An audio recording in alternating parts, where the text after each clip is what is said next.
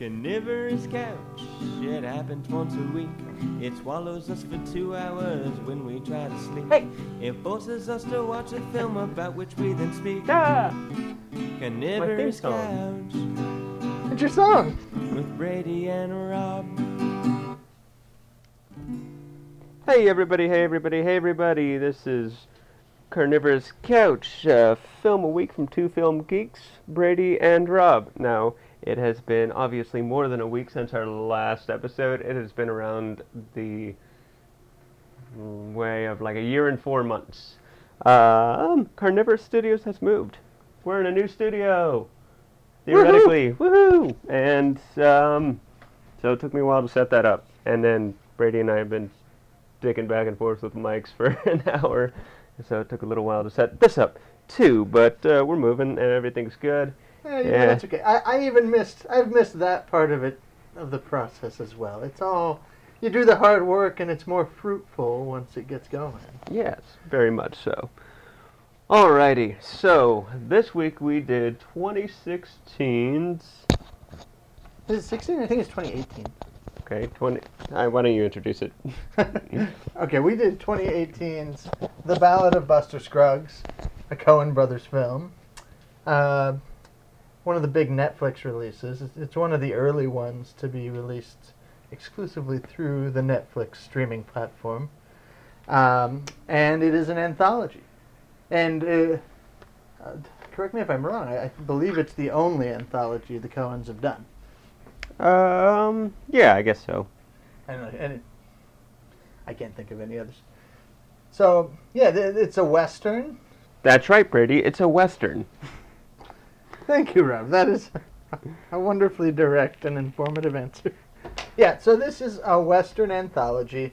Uh, I guess we shouldn't assume. For those of you who don't know what an anthology film is, an anthology is a film based of uh, numerous chapters or vignettes. They don't uh, necessarily have to relate to each other, and often don't, uh, but are usually tied by some kind of theme, right? So in this case, it's the overarching structure of you've got five short films that are westerns. Yes. Uh, and oh, sorry, do you want me to go on? Yes, go on. what What do you think about that, Rob? I- I'm, I'm just trying to figure out how to do all this again. It's been a long time. Um, we should say this is a spoiler full podcast. We're basically about to go through the entire movie and tell you everything that happens. So you should have seen this movie by now. You should have. It's it's well, So it's 2018, not that. 2016? it's 2018. Oh, okay. So it was like fairly. We were doing a current. We the last episode we said we were going to do this episode. Yeah. So um, we're doing a fairly current thing, but then two. We were. Yeah. Okay. Um, so plot synopsis. Uh, plot synopsis. Okay, so it's five different stories. The first one is the titular Ballad of Buster Scruggs. Uh, Buster Scruggs is a uh, a songman. He's a kind of a balladeer and also a wanted killer. Uh, he's played by Tim Blake Nelson, who you may remember from Oh Brother Where Art Thou. He played the delightfully uh, stupid Delmar. Uh, good good actor Tim Blake Nelson. He's a funny one. If you ever hear him talk, he sounds nothing like his like drawling Southern characters. He's this like very eloquent New York guy. Anyway, the story of Buster Scruggs is basically he's going around uh, looking for a drink and, and to play a game of cards, but he's kind of got this sadistic personality where he's sort of he somehow always ends up with a bunch of dead bodies around him. So yeah, walks- but I would say the opposite. He never, uh, you know, kind of like instigates the fighting. it's true. Uh, he's always just he's talking shit, basically. But Yeah, someone compared him to Bugs Bunny. I think that's right. He's like, oh, like I, I love this. I love getting a rise out of people. And you know, he's up to a point. He's always the one left standing with uh, no damage done to him. too true, too true. True, true. Until he eventually, um, yeah, it's it's weird to talk about that this film in a plot way, but what it is is that he eventually gets his karmic justice, right? Eventually, someone who's like the new hotshot and who's also a good singer catches up with him, challenges him to a duel, Uh, and then in the most overt Looney Tunes touch, in a story that is very Looney Tunesy, uh, he gets angel wings and a harp and floats off to heaven. Yeah, basically, uh, he's kind of very lightly colored, and he's uh, just walking around town, and he's he's he's kind of very sure of himself. And then somebody else who wants to be the best comes out and says, "Well, to be the best, I got to kill you because you're the best up until now." So Too true. that's how that rolls. And um, And then he floats away with that song. That Gillian Welch. song. Oh, is it Gillian Welch song? yeah, Oh, that's cool. yeah. It's when a uh, cowboy trades when the cowboy for trades wings. his- Sorry. Okay. like I that it. was the one thing I was gonna say. exactly. That's going to be my one contribution to this podcast. At any rate, end segment one. The segment segment two is it's not called pan shot, but it's uh, called. Uh, hold on, I can do. it. I think it's water? called near Nogales. sounds about right. Yeah, which is a, a town in New Mexico. Uh, these shorts they take place in different locations around the West, so they're not even you know united by a single state. I'm guessing Buster Scruggs is in like Texas or Arizona, and uh, yeah, this one is in New Mexico. A bank robber played by James Franco. He's got this real like greedy look in his eyes. Like, how do you interpret that character? To me, it's like greedy but kind of a dim bulb. Like he's so wants to get the money that he hasn't really thought this through, and that's what ends up getting him in trouble. Uh, I think he just doesn't have sort of an idea of consequences, and he's just like, "No, I'm just going to do this, and it'll be fine." And then all the consequences happen to him. Yeah, the guy puts on a bunch of armor and stuff, and then like whenever he tries to shoot him, he hits a pan, and the guy yells, Pan shot. "Pan shot!" Uh, that's Stephen Root. I love Stephen Root, man. He's one of our finest character actors. He's Milton from Office Space, Yes, indeed. the voice of uh, Bill Dauterive on King of the Hill. Good guy, Stephen Root. Um, yeah, and so that plot is basically he makes the bad decision to rob a bank. The bank teller knocks him out while wearing a suit made of pans. Uh, he's almost hung in the middle of the desert. He escapes somehow and falls in with a cattle rustler. Then Well, the, the, Coman- cattle. the Comanche come in. Oh yeah, the Comanche come in, and that's The how Comanche he war party attacks. Yeah. then he falls in with a cattle rustler. Men come to arrest the cattle rustler. Cattle rustler runs away, and James Franco, in what kind of echoes uh, the Coen's man who wasn't there, ends up getting executed for a crime he did not commit. Oh, I didn't catch that. I thought they were coming for him, and the cattle rustler was like, "I'm getting out of here." Yeah, well, because then it's like, okay, whose cows are these? these? Did you steal these? Like, no, this other. Oh, he fucked up. Damn it. Oh, I, I just thought it was. Oh, we know you. You're wanted too. No, because then they say like, what, what's his crime? Like he's a cattle rustler. yeah. Um, and it. in one of the film's best jokes, this film has some really good jokes, uh, but one of the classics is a guy's standing next to him. They're about to be hung, and he looks at him and says, First, First time. time. It's great. Yeah, because well, he just had his first time standing Yeah. on the back of a horse. Maybe it wasn't his first time. Maybe that's why he's so sure of himself. But he does die looking at a beautiful lady Yeah, you know. who's, who's in blue, and it's just like, well, that's a good last sight. Yeah, That was sort of the idea. that's the Coens. And Grim segment- but hopeful. And segment two, segment three is a story about a quadriplegic storyteller. Called Uh, Meal Ticket. Yes, it's not. It's not called basket case. Wait, although- explain this joke to me and to the audience. Well, it's not really a joke. That's just where the phrase basket case comes from. Oh, is it? Quadriplegics from World War One. Oh, no kidding. Um, yeah, I was actually kind of like, it's kind of weird to think about a quadriplegic uh, at this time because it's normally from World War One or something like that. It's like, huh, I wonder what happened to him that he lost all his limbs. That's weird. Well, I guess Iraq did did a fair amount of that kind of damage. Sad, but we do have a lot of people who got. Yeah.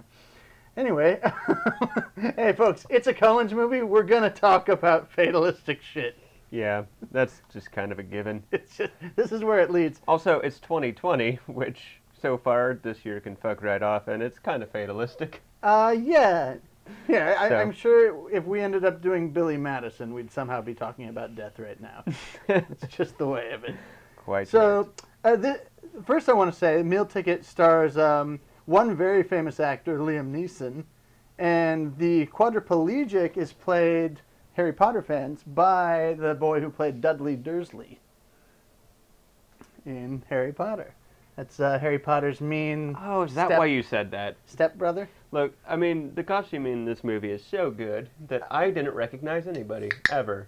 Well, he he's grown up to like. It's been years. Those films came out like decades ago. Even the last one. True. Um, but yes, no, you're right. The So what you're saying is we're old now. Uh, yeah. And okay, so this one is about yes, as you said, a quadriplegic storyteller. He's like your classic orator. Back back then, like I'm sure people still do this, but like it was normal then. I think for people to just be like, I'm gonna go watch a guy read a bunch of poems dramatically. Like this guy knows like good presidential speeches, do a bit of Shakespeare.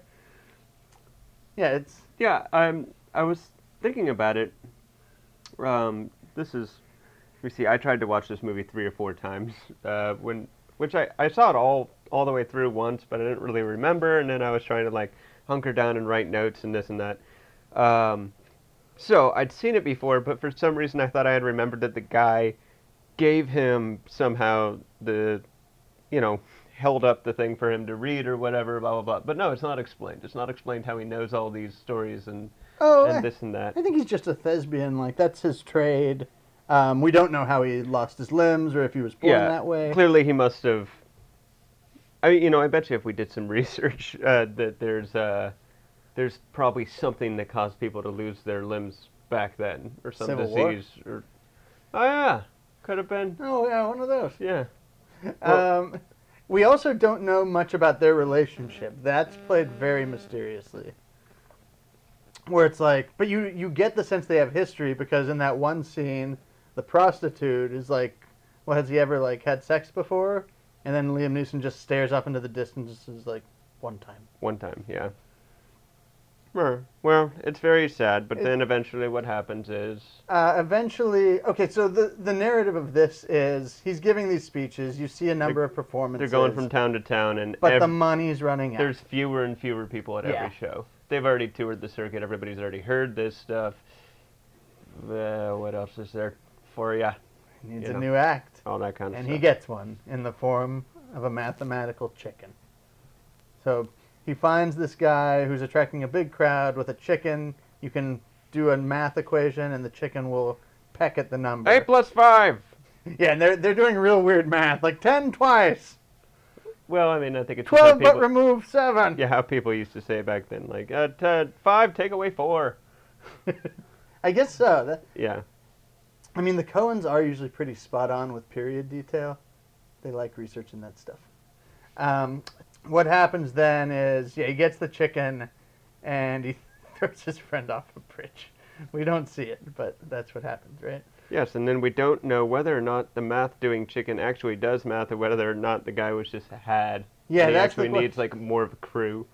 In Coen world, I go with the latter. It's like, not only did you do a shitty thing and there's carnage because of it, but like, you don't even get to keep the money you thought you were getting. True. Man is folly. Man is folly. Okay, fourth one. Uh, Tom Waits. Oh, is that Tom Waits? Yeah, uh, what I forget the name of this one. Uh, I wrote "Man Panning for Gold." it's called like Golden Valley or something.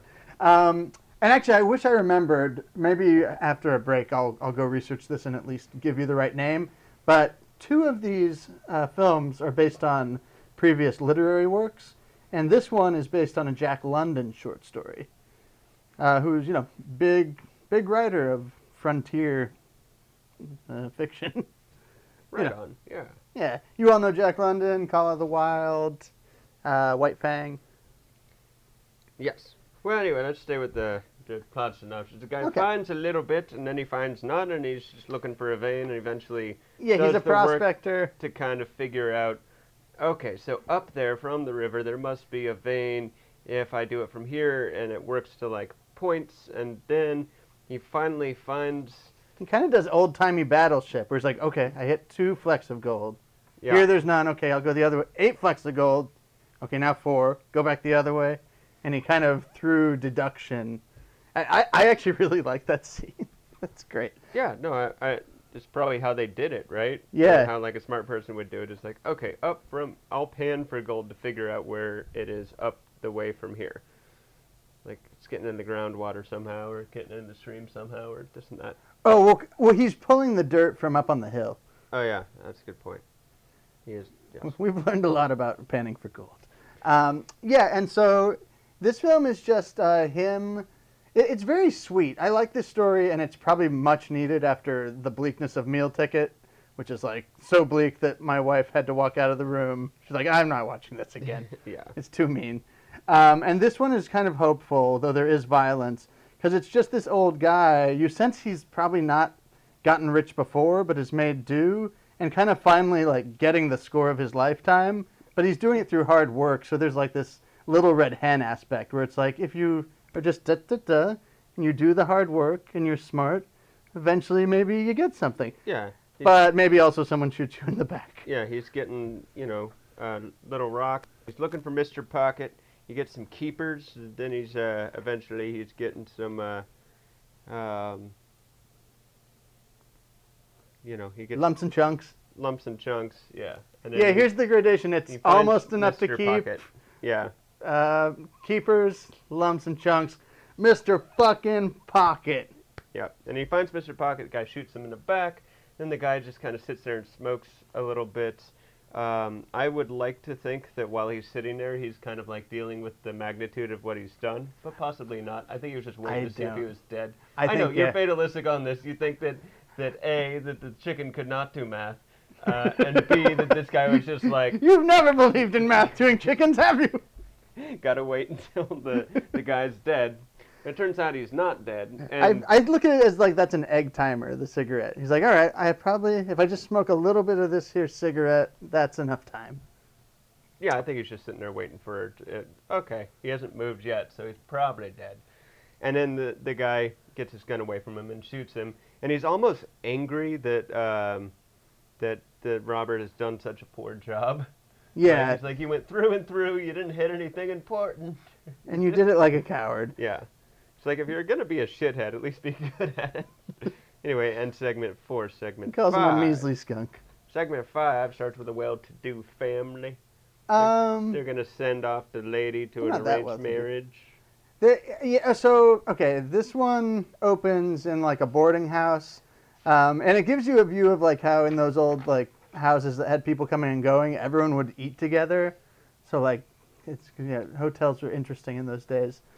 Um, and so yeah, they're having dinner around this table, and the two characters of note that we meet are Alice Longabaugh and her brother. Alice Longabaugh is played by Zoe Kazan, who's a big up and coming actress and writer uh, wife of Paul Dano.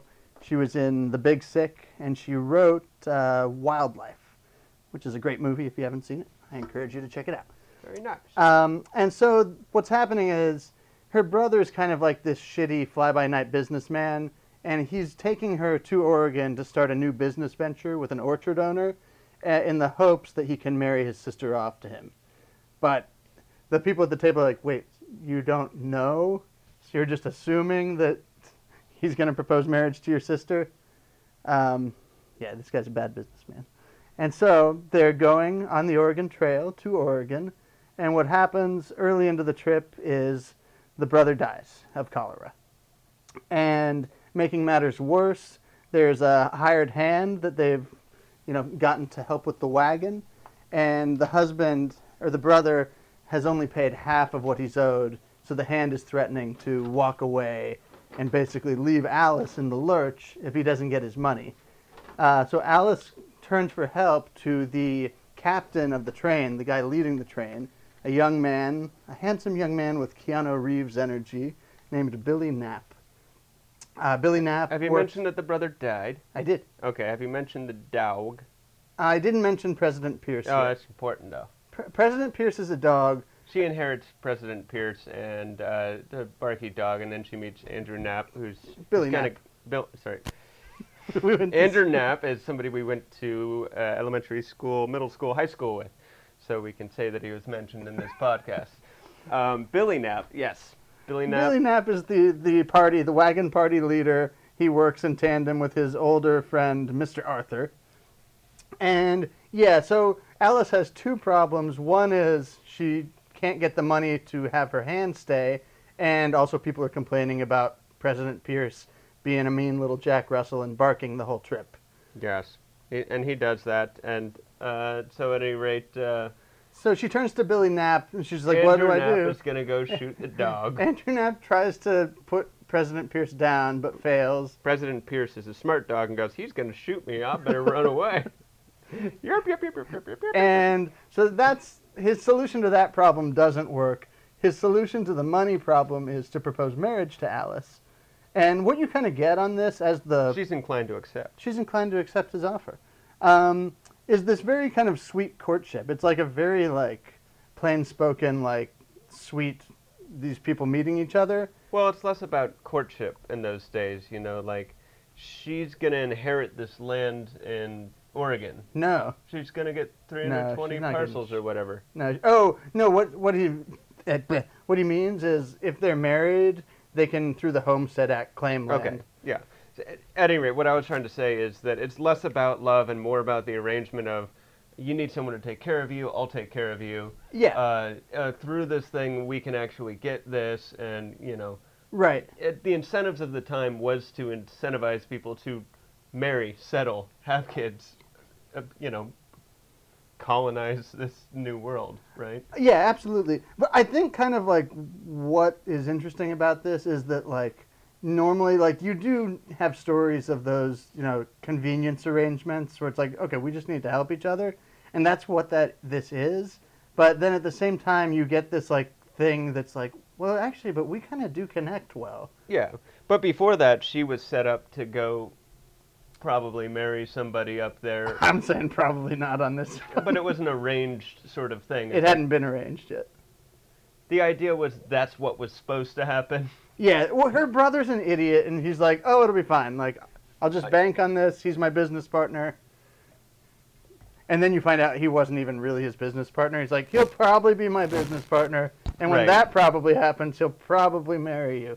I, I think maybe the idea was uh, you'll get married and then you get the Homestead Act 320 parcels or whatever of land, and that's what the brother was going to magically spin into a thriving Yeah, business. because if she'd married him, she'd be an orchard owner. Right. So that's good. But um, yeah. So uh, what happens is eventually President Pierce comes back, and Well, she hears him should I say barking in the distance. Yeah, She gets on a horse and rides away from the caravan over to President Pierce. President Pierce. And then the other guy, the older guy who Mr. runs Arthur. with with Andrew Knapp, runs the It's Billy Knapp. I know, The- but I'm just saying Andrew Knapp. For the fun's sake. grizzled old wagon leader uh, finds her and President Pierce. President Pierce is barking at some prairie dogs. He's like, "Yo, I just found out there are Comanche like really nearby. There's a war party right next to us. We need to go now." Oh, I didn't know he knew that until he saw like. Well, because you see him, uh, Oh, oh he, finds the hoof prints, Hoof prints, yeah. and that's why he goes around looking for her. He's like, "Oh shit," because you get foreshadowing. She wanders off one time before that, and Yeah. Billy is like, uh, "This is like the ocean. If you get even slightly away from a landmark, you're fucked. You will not know where you are, and you'll get lost Yeah. because it's the Great Although the caravan's long, and all you have to do is get back over the rise, and then you'll probably see the big long caravan. Good, but but uh, an ill-fated hill could really fuck you up. Yes. Uh, anyway, so she unfortunately wanders off again, and they end up being attacked by a Comanche war party. Right. He gives her a gun that says, "Hey, if if it looks like I'm finished, just shoot yourself because you don't want what's going to happen to you to happen to you." The guy fights valiantly, and then uh, he looks like he's about to be killed, but he he pulls it off, and he's all right, and they're taken off. Uh, but uh, then he finds her, and she has shot herself. Yeah, because what happens is he there's a scare. He gets knocked out by a guy hiding on the side of his horse. Uh, by or, an, or he gets knocked down, and then they, the thing's about to to uh, yeah, he's, he's about, about to, to scalp scalp him. him, and uh, and like people have pointed out, what's interesting is you probably get the two gunshots simultaneously because he shoots the guy about to kill him, right. and people are like, well, when does she shoot herself? And it's like it's probably right then. Well, it could have been any time that he went over the hill too. Oh, but he- it's only for a moment.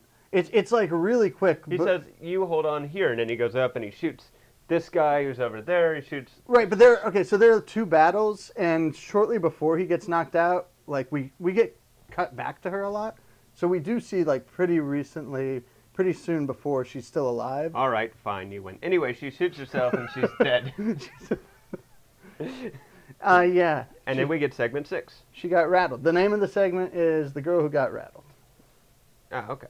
And then we get segment six, which is mostly rich people talking about life and their different viewpoints in a carriage. I don't. They're definitely not all rich. Okay, the mortal remains They're is well the last do. one. They're more well to do than most of those people in that caravan traveling across the country. I mean, one of them's just a trapper. I don't know. They're taking a taxi to Fort Morgan. Um, but it's a spooky carriage ride. Uh, Brendan Gleeson and I forget the other actor's name are bounty hunters. And so, yeah, it's just, I guess, them talking and debating. Well, they're talking and debating, and at first everything's okay, and then this one woman's kind of like really stodgy about her teetotaler. viewpoints and this and that, and then there's this Frenchman who offends her, and so forth and so on. And as they get to the end of the ride, there's these uh, the situation with them saying, "Oh yeah, the bounty hunter," and this information is illuminated to us that they're bounty hunters. And the guy tells a spooky story. He says, "Look, I distract people," and then he he does the He- thumping. He does the thump. Yeah, I can't thump. Um, but I mean, it's really just also, like- maybe they're dead. we can talk more about it later, but it's it's just a, a kind of exposition of various different people from various different walks of life who are traveling on this carriage, Right. and they have different opinions and different talents. They sing songs to entertain each other in this long ride, and so forth. Um, see, my take on that thing is that maybe they're dead. Yeah, I mean, there's that kind of foreboding. Because it's, it's a very foreboding ride. that's going on. Yeah, that is certainly a thing that's happening.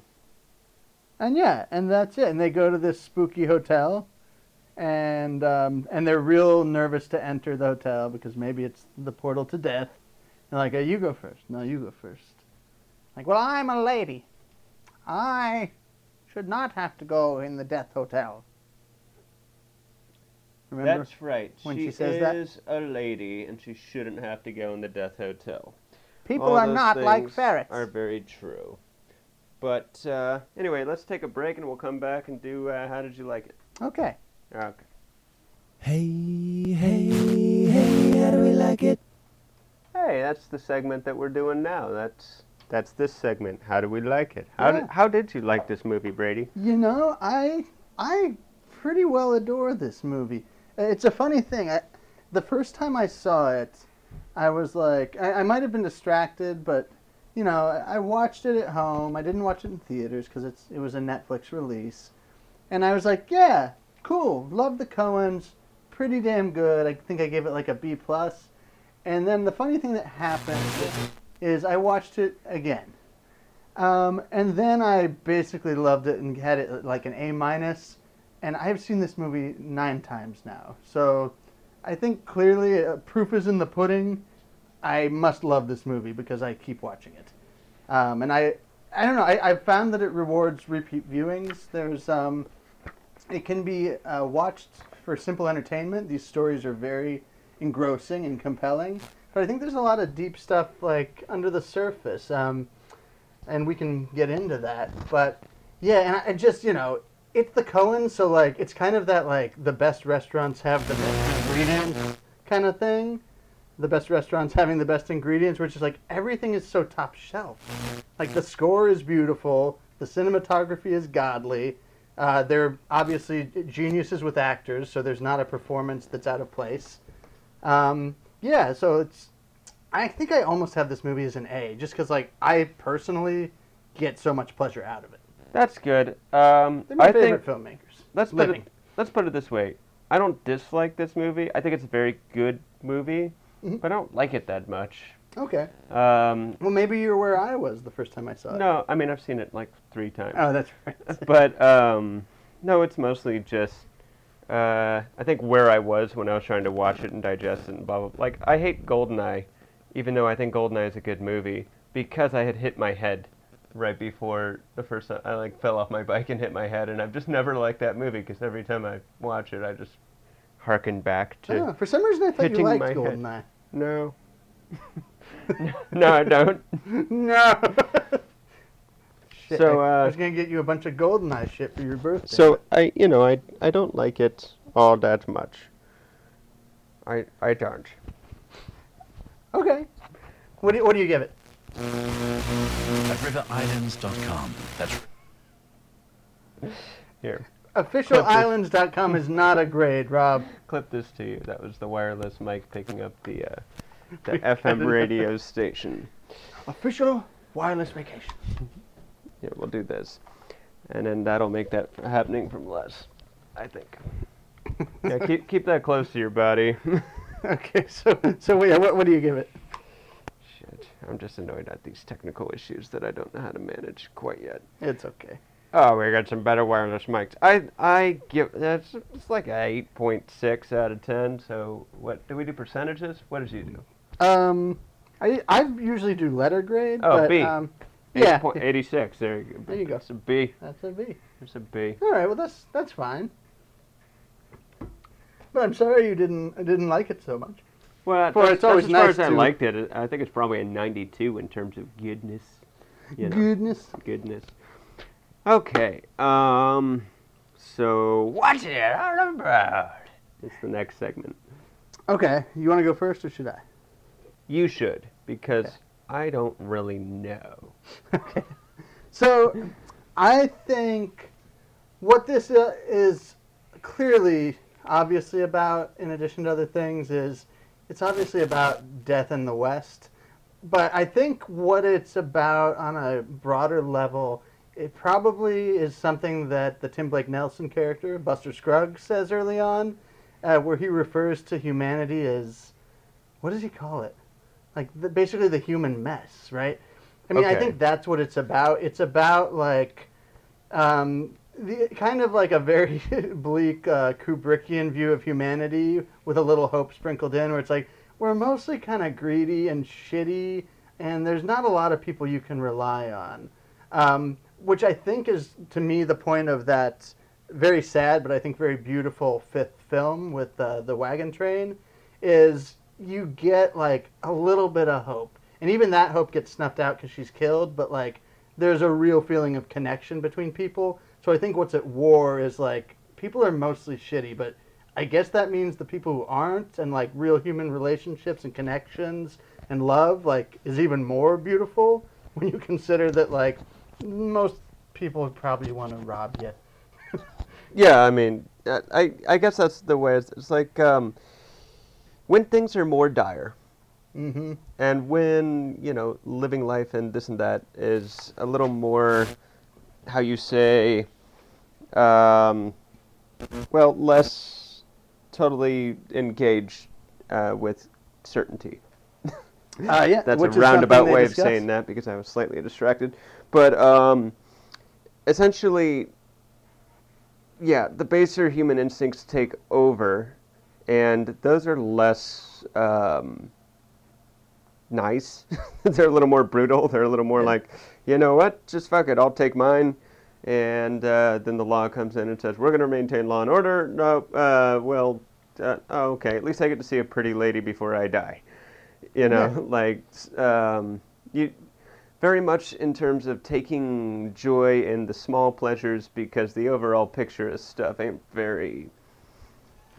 So life Full is of 'em, brutish right? and bleak, but there there's beauty to be found, um, and it's good to be a good person, even though that's no guarantee that you won't get shot in the back by some callow young man with a cigarette. Yes. Um, Just speaking from personal experience. yeah, that's a fairly short. What's it all about? But you know, No, I, I think you said it nicely though. yeah. Well, you know, I'm still getting back in the swing of this whole podcast thing. Yeah. Let's do our uh, our understudy. We're so sorry we couldn't get the actors to do the scene from this screenplay, but we've got two understudies, and to be honest, they're probably more famous anyway. So try to guess the actors, try to guess the movies. Tweet us at C A R N Y Couch. This game called Understudy is happening, happening, happening right now. Eh, you stupid son of a bitch.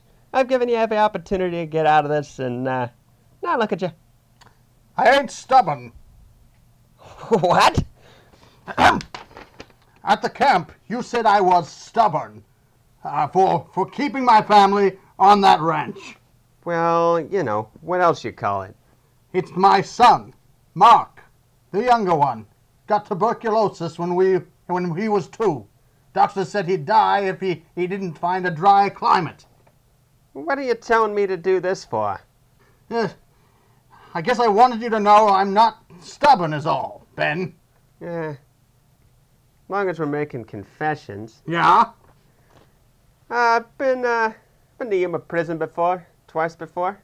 Uh, escaped twice. Two. Uh, there's no sense putting this on uh, the train, Don. Uh, I'll be out within a week. You, you, you, you made yours uh, further than anybody ever expected. Uh, most of all, you, uh, you did it, so go on home to your family. Okay. That was undecided. Tweet us your answer at C-A-R-N-Y couch. So yes, that was Understudy. That's a game that we play every week where we do a thing, uh, and uh, we do some voices. And Yeah, And, and, uh, no one has taken us up on it, but like anyone who guesses the voice can uh, make us do some some funny shit. yeah, essentially, you tweet us at C A R N Y Couch and tell us what movie that scene was from and uh, which two voices that uh, we were doing. It's The people that we were impersonating are people who are not in the scene. Uh, it's correct. That is why it's understudy. Yeah, so I maybe would impersonate Dustin Hoffman for uh, a scene from an Adam Sandler movie. Right. Yeah. Something like that. Yeah. Okay. Well, do, do you have more things you want to talk about with this movie, Brady? I do. I think there's some stuff. Okay, good. I'm glad you got something. Um, well, here's the thing, and this is the first anthology we've ever reviewed, I believe, because there aren't a lot of anthologies. And you know, ow. On that note, um, oh, I can't hear myself. I can hear you. Okay, as long as I'm there. Um, one thing I'll say is anthologies don't have a great history because of their very nature is piecemeal, right? So it's often you're going to get like, well, this one thing was great. Like, um, Well, yeah, is, is Shortcuts an anthology? Altman? I haven't seen it. Uh, is Pulp d- Fiction an anthology? No, it's it's united by a single plot. It's anthologies are like different stories. Like I'd say Gotcha. Paris, je t'aime is an anthology, in spite of you could argue it's all happening in the same place. Like it's still like a bunch of different films, and in that case, different filmmakers. Um, So, like that Jarmusch film that we watched the other day. Not not to you guys, podcast listeners, but Brady and I watch movies oh yeah, occasionally. Mystery Train. Yes, That's almost an anthology, but no, no, it's not. It's, too connected. it's it, okay. I don't count it. I see your definition of anthology. Those characters are at the same hotel. We even get overlap between two of the stories. No. This, though, um, so all of this is to say that anthologies can be hit or miss. Um, and, you know, even in this one, there's stories here I love and stories that I'm like, yeah, pretty good. I'm, I'm kind of pretty good on the pan shot story. Um, though it does have some great lines. But I- I'm going to give this the compliment that, like, I think this aces the anthology test, which is a hard test. There aren't a lot of anthologies that have this level of cohesion, I would argue. Uh, so that's that's one arrow in its quiver, I would say. Because, yeah. Uh, but, okay. well, I, there was an interesting debate going about a meal ticket um, as a metaphor kind of for the creative process. I think in the middle of this film, though it's mostly about death in the West, the Coens kind of take this meta tack. I think both the Tom Waits coal miner or gold miner story and meal ticket can be uh, taken as like comments on the artistic process or the process of doing anything creative. Because in meal ticket it's all about this like lopsided relationship between this one guy who has talent and then this guy who has all the power and is running the show but needs this guy's talent to make money. But what ends up happening is he he finds this much dumber form of entertainment, but that is going to be more sure to make him money, and basically kills the creative guy. Okay, I see what you're saying. Um, if I was to think of it as like a metaphor for the creative process, I would think of it more like uh, you have this that's your meal ticket. You know, it's the thing that people like and stuff and stuff until you know they don't really like it anymore, and then it simply gets discarded while you work on walk onto something else.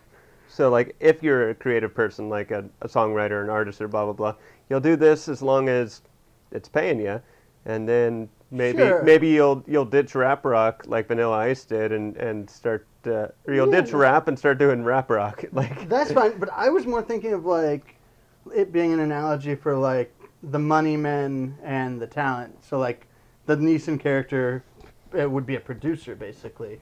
He's the one who gets the money. He decides where the money goes and what they're gonna do. Um, So you're talking about it in terms of industry as, as, Yeah. as opposed to in terms. Well, I mean, I think both work, and I think they're, you know. I mean, in general, as a creative person who creates stuff and so forth and so on, don't you? Aren't you just a microcosm of the macrocosm of the overall creative industry in which you're working?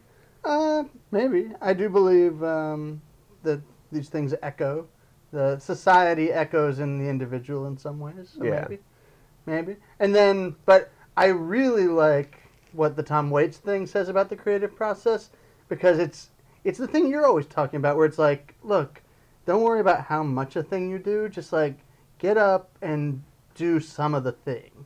And like that whole thing with like almost enough and then like lumps and chunks, keepers. It's just like I I found it to be a very good metaphor for like making progress on an artistic project. Yeah, It's like- all right, now results. Almost, almost these. each hole he digs, uh, you know, he takes the dirt from that hole and builds a larger product. Right, and his methodicalness at the start, where it's like at the start you're not going to see any results. You're just going to be like, okay, two flakes, eight flakes. All right, I'm closer. I'm getting closer to what I want. Yeah, like what's the spectrum? Like he kept going until he got down to none, and he kept going until he got down to none on the other Mhm. side, and then kind of made a, a an arrow, as it were, going up the hill. Yeah. Yeah. Yeah. Yeah. Isn't nothing important? I also really, uh, I think I like that segment the best because I like the, um, you know, it's one character and he's just talking, but him going like, "All right, Mister Pocket, I'm gonna find you. I'm gonna find." Like he almost has a dialogue with the earth and the nature as of itself. Like when he uh, on the second morning when he uh, fishes and then goes to climb the tree Right. and he adds like kind of a moral conundrum with, ah, should I take all these eggs? Take what from from the bird, and then he puts them all back, and then he goes, "Oh, maybe I'll take one. The bird's not really going to count." Which, Uh, I can't believe I just put this together on a 10th viewing, but I'm like, oh, this is like the counting chicken. it's totally calling back to the counting chicken. How can a bird count anyway? Um, so there's yeah. that, and then you know at the end of the thing where he walks off and leaves the uh, the guy in the hole, uh, the guy who shot him in the hole. Uh, you know, we get a montage of nature kind of taking over. Right. and that was like his being at peace with hey i'm going to take the process i'm going to take what i need and then i'm going to move on this this other man who did a crappy job of trying to take more than he deserves from me Right. he's just going to become part of the earth yeah, as he says, here's your share. Your share is to lie in this hole. right And yeah, and bef- right before the Waits character is revealed to be alive, you see the guy uh, hear the owl off in the distance. So the owl is kind of like this god figure, this karmic figure, and because Waits doesn't fuck with the owl too hard, he only takes his one egg. The owl's like, okay, like in the natural order, you're not being a dick. yeah i mean although like if a uh, monkey climbed a tree and found that the eggs you just you just freaking scarf all those down That in the natural order. yeah. He wouldn't even cook them You probably wouldn't have fish either. Yeah, so I really like that one. I do like the conversation that they were having um, in the carriage in the segment six. that However, one's probably my favorite. I, I don't like it that much. It's a little scattered. I like the idea of what it was trying to do, but it didn't it didn't kind of drive it home for me. It was just like, okay, so this woman's kind of like she thinks it's, it's got it all figured out. She thinks she's got it all figured out, and Oh, I didn't take that. Um, well, she's like, uh, there are two kinds. There are upright citizens. oh, oh, you're saying that one. Oh, I sorry. I was thinking stagecoach one. Uh, you're right. Carriage. Yeah, right. Uh, that one's probably. It's not my favorite. That's for sure. right. I like it, but not my favorite. But I like the conversation that they were having and how, you know, just the sort of they're singing songs to entertain each other. Like, uh, there's the Frenchman who's just kind of like, yeah, you know, uh, Oh. what love for you may not be love for. Like, I'm doing Russian. Um, it's like a game of poker. yeah. And and she takes, uh, you know, he, he is presumptuous in saying that her her kids actually don't like having her around at all, and that they're happy that she's gone. Right. Maybe they're dead. See, and that's something interesting. Every story, and like, okay, the horses, sure, that's nothing too wild, but every story has an animal in it. And then at the end, you get this discussion of like, are people like animals? Like, are Ferrets. people just kind of interchangeable? People are not like ferrets. It sounds so much like a suburban like mother. I do not think that. I don't like this. I am not a ferret. So yeah, you're just a ferret. You're exactly like uh, everybody else. What would happen if you asked your mom if people were like ferrets? Rob, I don't even understand that question. That question Uh, does not make sense. Are you okay? Or do you have a fever? You got to go che- get checked for coronavirus. um, right. Okay. What, what, so your favorite is the Tom Waits?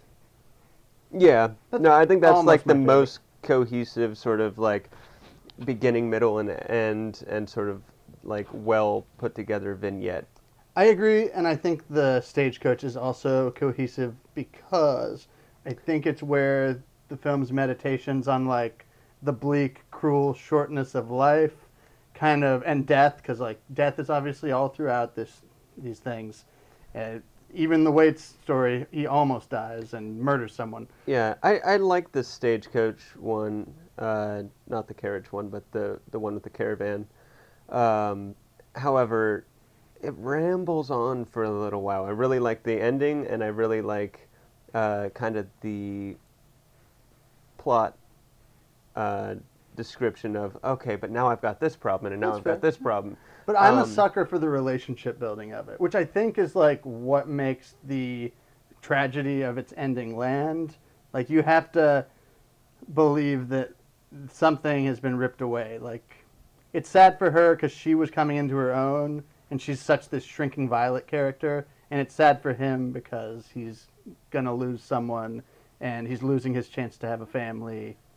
Um, I, I mean, I also like um, his struggle with it, which is like, oh, I got to stop running caravans back and forth. right. Sleeping on the Um, ground. Like sleeping on the ground, doing all this stuff. Whereas he's got his partner who that he he feels like he's kind of been supporting the partner, right. um, and that the partner's just been doing it and doing it and doing it and never stopped and gone and had a family and this and that. Right. He In doesn't fact- want to become like him. In fact, he's so much older that probably there wasn't these opportunities like the Homesteading Act and Right. and stuff like that Oh, available for him. So really, this was the only path he had, That's probably and true. so he feels kind of guilty. A, leaving him in the lurch and hoping that he'll be all right, runner on his own, and B, uh, you know, being rewarded as kind of a younger man in the situation. yeah. But but then also he's like, but I'm, I'm going to help this lady who otherwise would be in pretty dire straits. So yeah. like maybe that's the payment for his guilt. Uh, interesting. Yeah. Um, that's the kind of way I looked at it. It's, you know, relationships weren't relationships in the way that relationships today are. It Right. was it was like this is a matter of survival. I won't ever have this if I don't do it with somebody like you, and then you won't have anything. I've just been thinking about it, and this is a way to work this out with uh, what's yeah, available. and I like that because see, that's like that's maybe what the Coens are getting at is like, all right, at the barest level, like people don't want to die. Tom Waits said, uh, "It's the same with men as with horses and dogs. Nothing wants to die." And Coen films are always about people kind of squabbling and trying to survive. What I like about the stagecoach story is like that's presenting the something more. It's like, okay, once you've survived, like, can you have love and trust with a person? Like, it, it's kind of hard to, especially in the West. It's a society that you might die for letting your guard down. But it's it's posing the question of like, how much better angels can people have in a world where they still kill each other for money? I agree. And I love the Coens. All right, you want to do Metacritical? Yes, I do. All right, uh, think of a theme and maybe get yourself together some uh, paper, Get the papers, papers. and I'll play the thing. Play the thing, What thing? Oh. the funky thing. Oh. Uh, this thing? A Metacritical. Rob's never gonna win. A Metacritical. Brady's the victor again. Woo-hoo. So it's time to play. I'm gonna lose today. Metacritical, yeah, it's time. All right, this is Metacritical. Hey, Brady, go ahead and, um, you know, do the thing where, uh, well, think of a movie. Uh, you guys can play this at home. What we do is we try to guess the Metacritic score of a given movie, and then whoever's closest after doing it five times, uh, they they win. So lowest score, golf rules, all that. Yeah. Feel free to play along at home.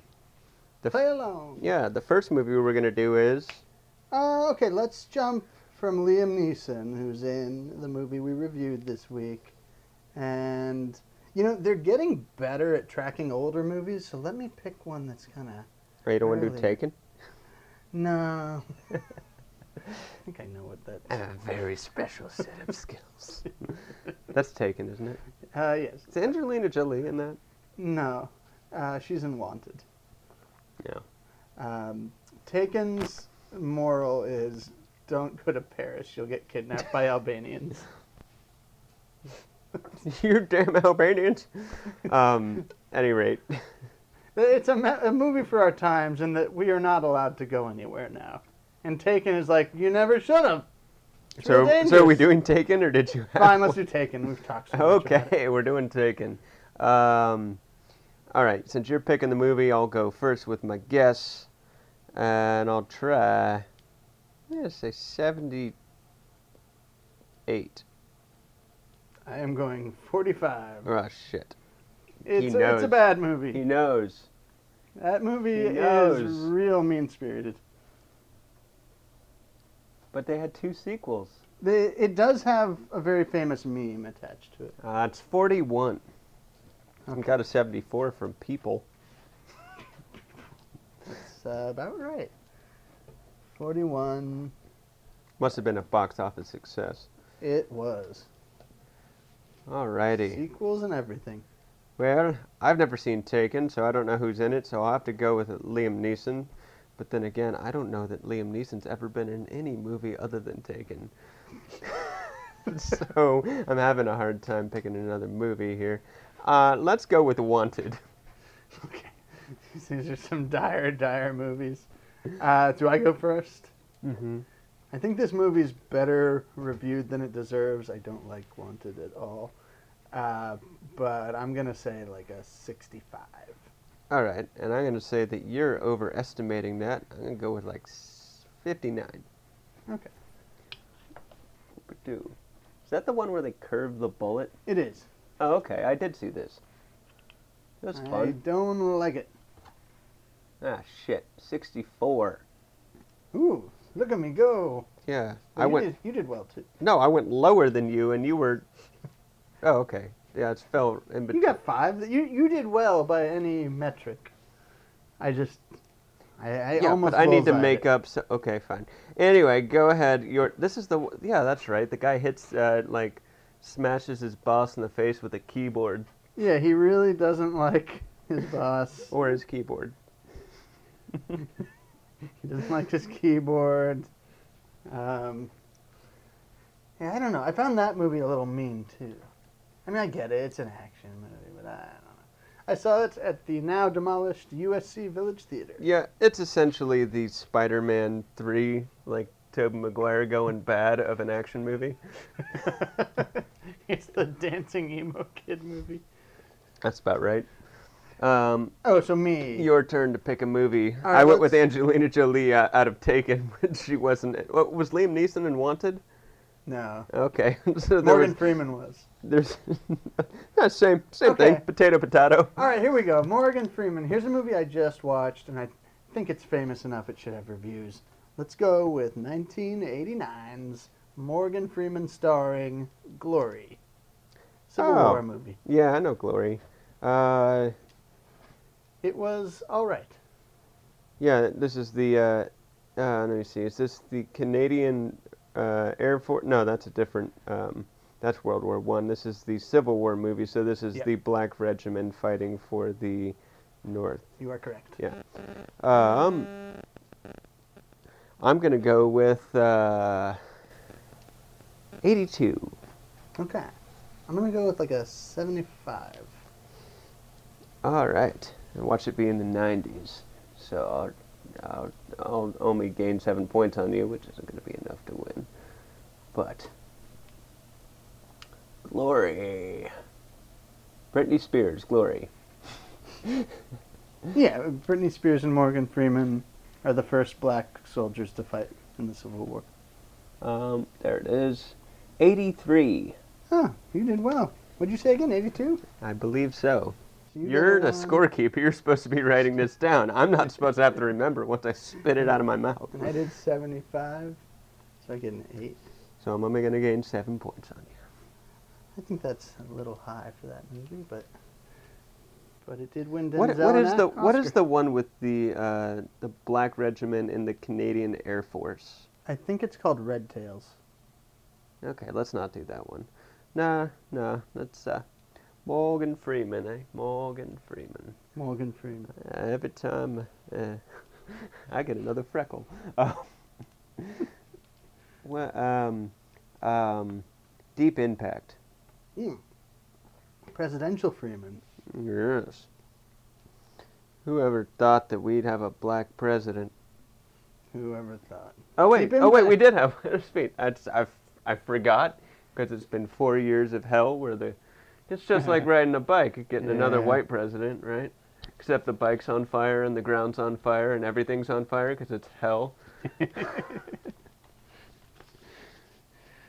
Uh, Your guess? me.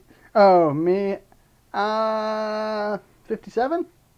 Like the ketchup? Seven, he says. All right, I'm gonna go with sixty-eight.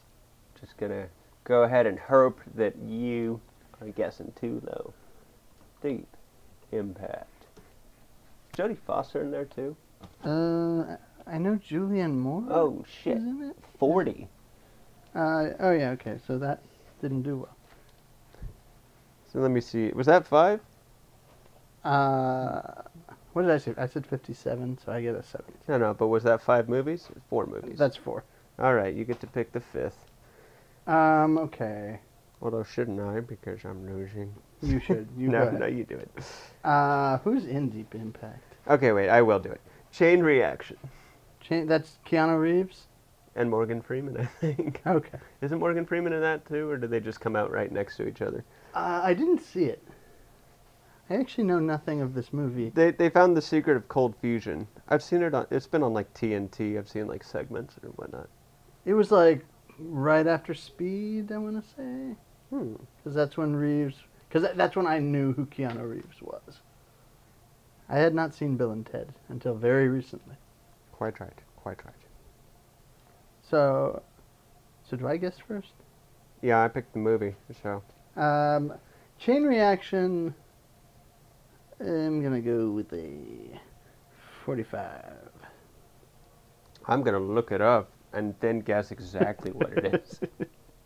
Uh, Should have thought of that. 72. Chain reaction. That's some pretty good one-hand typing there, Rob. Okay. Uh, to be determined? oh no, that's a um, that's a TV show. What year did we say? I don't know, but I would guess like 95. Mrr. Maybe we don't have this one. Although I feel like Metacritic should have this.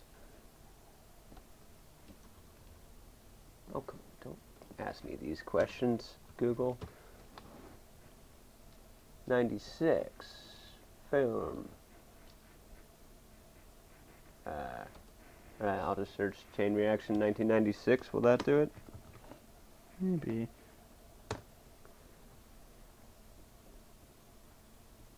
Having a hard time, having a hard time. Can you uh, filter it to just do movies? Uh, that's probably a good idea. Yeah. Yeah. Wear a mask. Uh, no, Brady, we're in the same household. We don't have to wear a mask.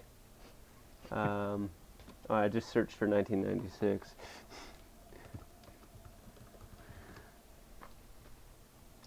No, nothing coming up. No kidding.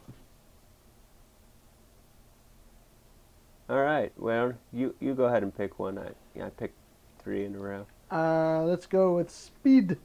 Speed. Oh wait, I'm not supposed to look. Um, that's Keanu Reeves. That's Keanu Uh, I think that's got to be like an 80T. Um, could be. I'm gonna go with a 70, but that movie's great. Myrrh. Ebert gave it four stars. I don't think there were enough people who had the balls to be like, "Yo, action movies can be 78. good." Oh, good. You know what? That's refreshing. All right, can you tally those scores up? Yeah, with well, you, you went with 80. I went with 82. 82, so that's four for you. Oh, wait, did I? You're supposed to fucking keep track of this, damn it. And what's the answer? I won, right? Um, no. you got a 70. I got a 38. Bummer. It's me. I can't even enjoy it. I'm metacritical. I won again. Fuck you. that high voiced bastard is right. I did win again. Okay, so we have more things to discuss, or should we uh, go through the picking the next movie? Let's see. Let me go through this big list of stuff. Uh, you know what thing I like that's just like, I like this as a procedural thing that movies do? Mm. I like how the um, Mr. Arthur character um, is basically quiet for like his whole story mostly. Partly because that's the nature of the character. He's like the taciturn, manly man. It's like, "Yep, well, that's a high price. You, you paid too much for that kid. But then, like, I like that at the end he gets like this whole arc of his own. It's like introducing a character like at the last minute. Yeah, I see what you're saying. Um, yeah, I like the mystery of that. procedural thing. Yeah, that's good. That's good. Yeah, yeah, you know, I feel like Prestige TV has started doing that too, where it's like, oh, we're gonna sit on this character. You think he's not much of anyone, but guess what? He's gonna become big, like Desmond or someone. Indeed. Indeed. I'm having a hard time thinking of, of what to suggest for a next movie. Um, I mean, like you know, my situation where I was working too much and I have spent a long time getting better. Because uh, uh, uh, regular listeners of the podcast would be not frightened or or shocked to learn I was in an accident and I hit my head, and that's part of why we haven't been so productive. But um, now we're productive again we are. and but I haven't watched movies really. I just had a big lull in movie watching. Go with an old classic. I I can't think of any classics. I don't think any good movies exist, do they? No. we hate movies. I No. don't know why we podcast about them. Yeah, yes. So uh, I guess I should s- suggest uh, Swimming with Sharks. Swimming with Sharks. That's a Spacey movie? 90s? Uh, I think it's Spacey and Matthew Broderick. He is like the worst fucking uh, boss. Okay, okay. and I'm gonna go with go with something I've seen recently. What am I excited about? Stuff. Let me go with a movie called. Um, I'm gonna go with Married to the Mob. I watched that and I really enjoyed it recently. Jonathan Demme movie with Michelle Pfeiffer. All right. Well, let me suggest another one then. I don't really want to watch Married with the Mob. For So good. Yeah, I mean it's all right. It's all right. I was uh, oh, you've seen it before. well, I was in and out of the room when you were watching it. Oh yeah, yeah. Yeah, I mean uh, you've been doing your your film projects, I'm almost out of the 80s. so yeah. For those of you who don't know, Brady's been doing uh, watching every movie since 1960 that he thinks as of note for a year. So all that's been happening. It has. It's been educational and fun. The 80s are an underrated decade, I must say. Yeah. Good, good, good stuff. Yeah. Now you're clouding my mind with things that I can't pick, and I gotta nominate something. I gotta nominate something. I gotta think about. Okay, how about Call Me Lucky, which is a film by Bobcat Goldthwait about Barry Crimmins. How about it? All right, there's that suggestion. You got one more. Oh, do I? Okay. Uh, all right. Let me go with with a heavy hitter, art house heavy hitter from the '80s, Paris, Texas. What's that? Um, it's a Wim Wenders movie. It's great. Uh, it stars Harry Dean Stanton, who is an actor I love. Um, and it's just about a. I don't want to spoil it, but it's about like a guy who kind of is just like wandering around the desert. Okay, as of these four movies, I'm gonna prop up Paris, Texas. Uh, I like that idea. Okay. Um, so what do I do? I forget You what I do. you take one of the four movies that's been suggested and say, I'm gonna put forth this one. Okay. And can I do Paris, Texas? You can. It won't be entertaining, but uh, Oh yeah, no, no, okay. So, um, I'll prop up Lucky for you. okay. Uh, we got to do the the one, two, three shoot. Do you want evens or odds? I want odds. Okay, we're doing it one time. One, Two, two, three, shoot. You got a two. I got a one. So, The odds. so what? What did you say? Oh, I said call me Lucky. Oh, okay. This- All right, we, we're watching- we weirdly swapped. movies, We're watching Call Me Lucky next week. The process Okay. is the process. Well, we're glad to be back, people. Uh, we're in a new studio. I'm still trying to get it dialed in, so hopefully it'll sound better next week. But thanks for listening. Join us next week. Watch Call Me Lucky beforehand. And theme song. Carnivorous couch, it happens once a week. It swallows us for two hours when we try to sleep. It forces us to watch a film about which we then speak. Carnivorous couch with Brady and Rob. Like, well, I'm a lady. I should not have to go in the death hotel.